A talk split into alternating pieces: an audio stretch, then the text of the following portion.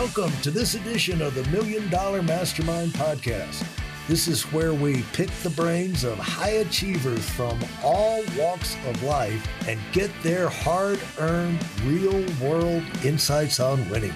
I'm your host, Larry Weidel.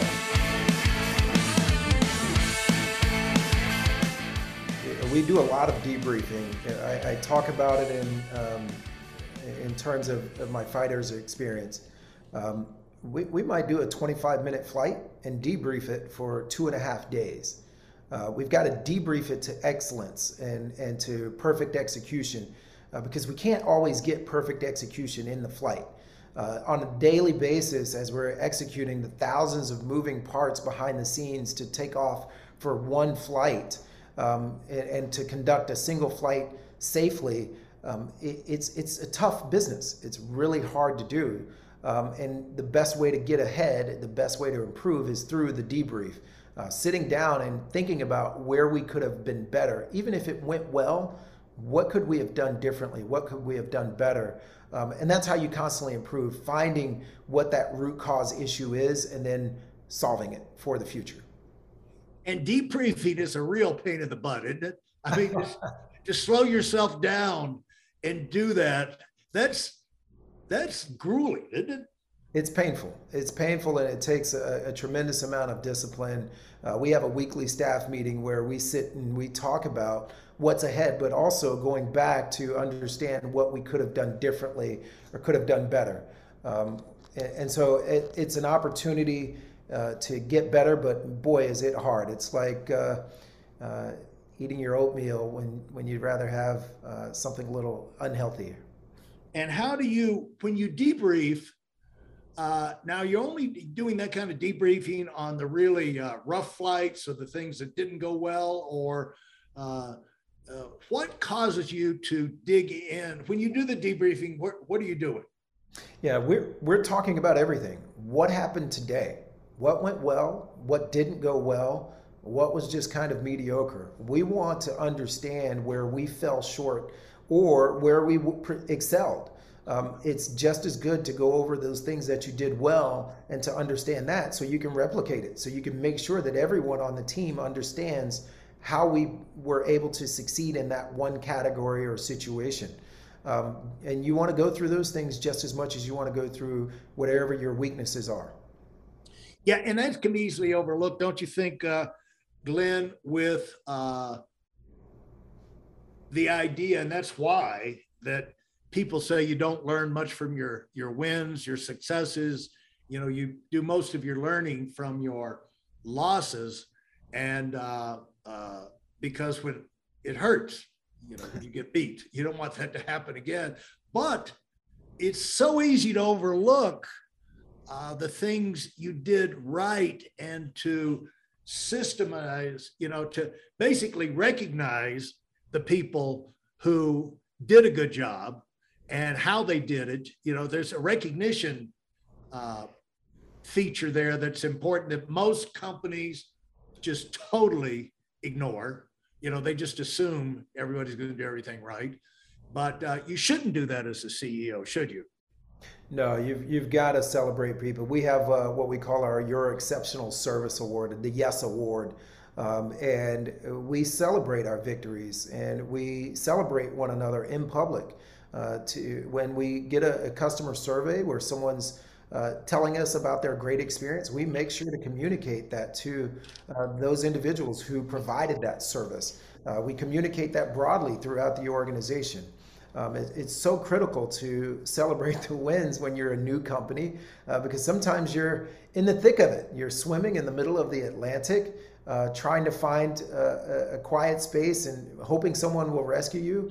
Um, and it, it probably isn't going to happen anytime soon, but you still have to celebrate those small victories, no matter how small, and make sure the people on your team who are fighting alongside you day in and day out are celebrated for their tremendous efforts. Now, where did you learn that? I mean, when did that, you know, you're a pilot, you're up there with maybe a co-pilot and you have a small, oh, you're responsible for the, the, the plane.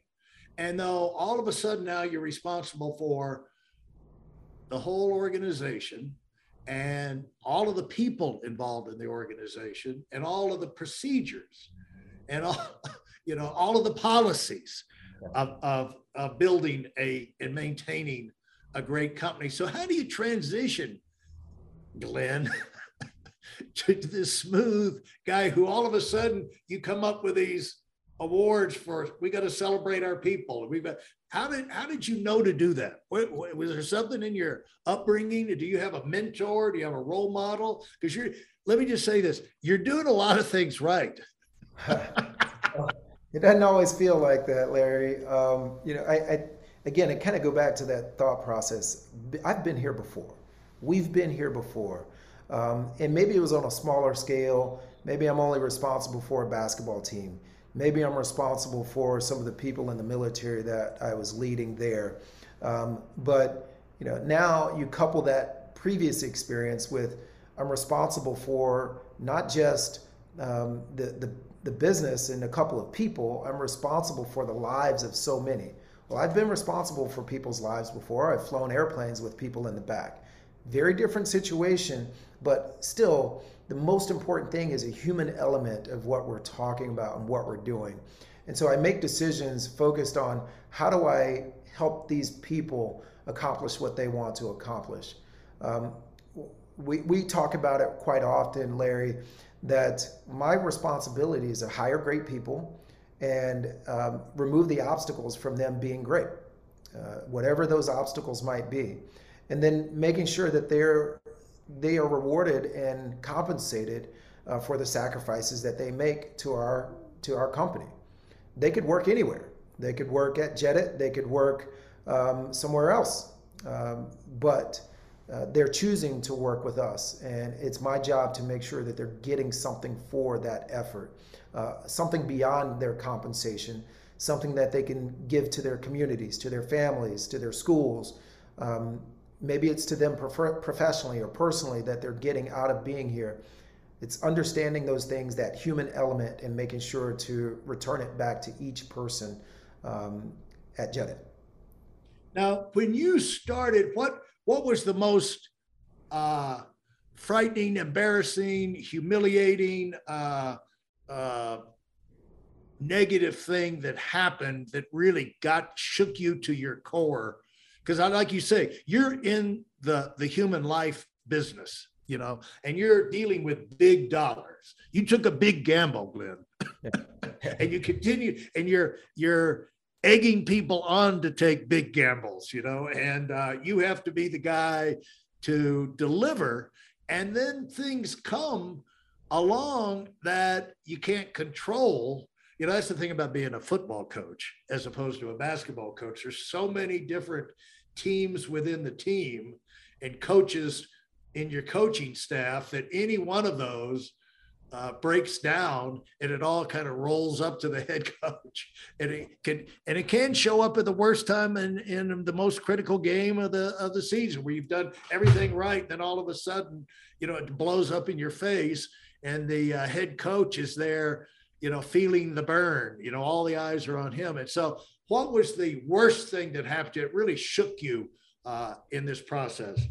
Yeah, Larry, you know, I'm humbled every day by by this experience. Um, it, uh, it, it sometimes is eye opening and enlightening, and other days it's painful. Um, I, I, would say the the thing that probably hurts the most um, is when you invest so much time and effort and energy into people or processes, um, and and they fail. You know, it almost feels like betrayal. And maybe it's not they fail. Maybe they just turn around and walk out. Um, and, and, so that's that's you know disappointing in a lot of ways. Um, and, and those things are, are painful to absorb, but you realize you know, you've got to keep moving forward because there are so many other people who are still dependent um, upon those systems working, dependent upon the other people within the organization, and supporting them and making sure that they have what they need. Well, a lot of that is selling you know, it's just like when you went into business for yourself, the first person, first sale you made had to be you. And, uh, you know, you got to convince yourself, and we all do, you know, we all have to convince ourselves that this is going to be worthwhile. This is what we should be doing.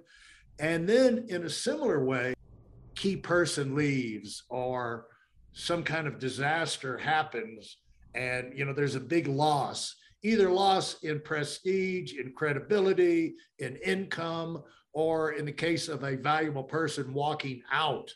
Uh, you've got to you got to work through that yourself successfully.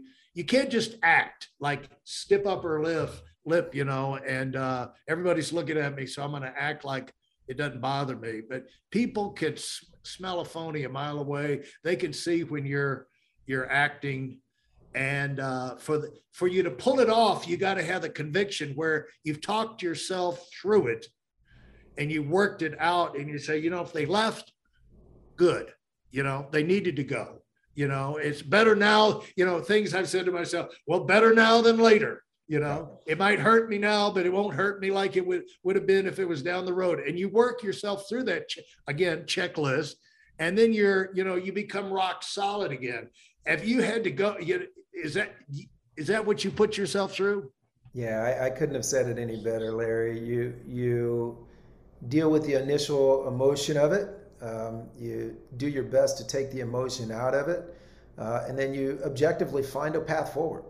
You know, in in in you know, in, in the military and flying fighters, we, we would always say, I never want to have to do my best work to get out of a situation. Uh, because if you're doing that, you're probably in a really, really challenging space, and the like the odds of succeeding are probably pretty low. Uh, so, you know, hopefully in, in, these cases, and I learned very early on to plan and be prepared for those types of scenarios, for a system not to work, for someone to walk out the door. Uh, but you know, hopefully you see it coming. When you don't see it coming, um, it, it, it's it's an emotional feeling, and um, you, you roll with the punches. You just stay focused on those people that are still there, providing them with what they need, um, providing the business with what it needs, and providing your customers staying true to your ultimate purpose and service.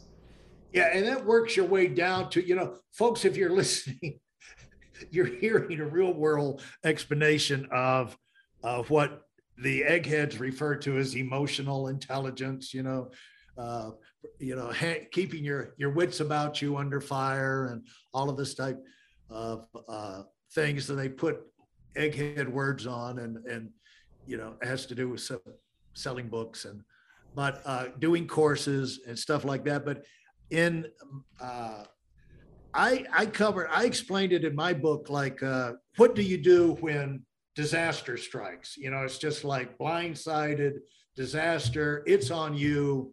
It hurts. It's going to cost you, and uh, you can't quit. You know, you've got to come up with a solution in your head. Basically, when your head's spinning. And what you do, that's the initial blow. The first thing you tell yourself is that you know, I just got hit by the meteor. I can't expect myself to behave at my peak right now. You know, you got to give yourself, it's just like when you get stung by a bee. You know, there's a certain phase of that's just going to hurt for a while, you know. And if I'm screaming, yelling, and running around, that's just what I've got to do to offload the pain, you know. But after that, go to the facts. You know, after the emotional shock hits you, the way you stabilize yourself is you start saying, well, where are we? You know, what actually happened and what, uh, who actually is still here? You know, how bad am I actually hurt? And then, you know what happens, Glenn? I don't know if you realize that. You know, if you've realized this yourself, it's amazing how many times in those catastrophic situations it actually works out that it was the greatest thing in the world for you. It's yeah. amazing how that works out, isn't it? Yeah, it's kind of like uh, you know. I, I, think back to my days boxing at the academy, or if you've ever been punched in the nose, uh, your eyes start to water, and the, you better get your hands up before you get punched again. Yeah. So uh, that that's got to be that immediate response. And if you've done any boxing or uh, anything of the sort, you, you know now I've, I've got a couple of options. I've got my hands up. I'm not going to get punched in the nose again. Hopefully, I can get my wits about me. Um, do I clinch?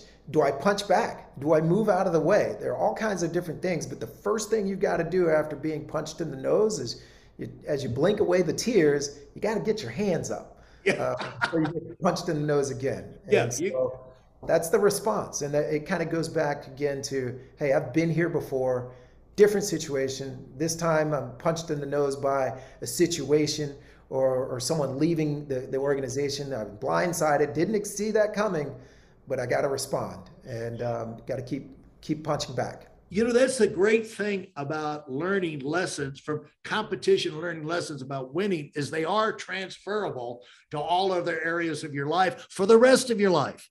And uh, I was talking to, in fact, I want to get him on back on because I didn't get a chance to dig into this the, uh, the extent that I wanted. But uh, I had a big time financial CEO on here one time, and he was talking about how he really learned how to fight back, solve problems, get off the canvas from being a 110 pound wrestler in high school. Flat on his back. It's over unless I can come up with something, you know, and uh, uh, get myself out of this situation. And so, you know, it's really, really fun to hear how those things relate. Thanks for listening to the Million Dollar Mastermind. If you felt there were any valuable takeaways from this episode, please take a minute and leave us a five star review. Your feedback is important and really helps us get the word out to a wider audience. Remember, we have a valuable webinar that is absolutely free. Register for it right now at weidelonwinning.com. Thanks for listening.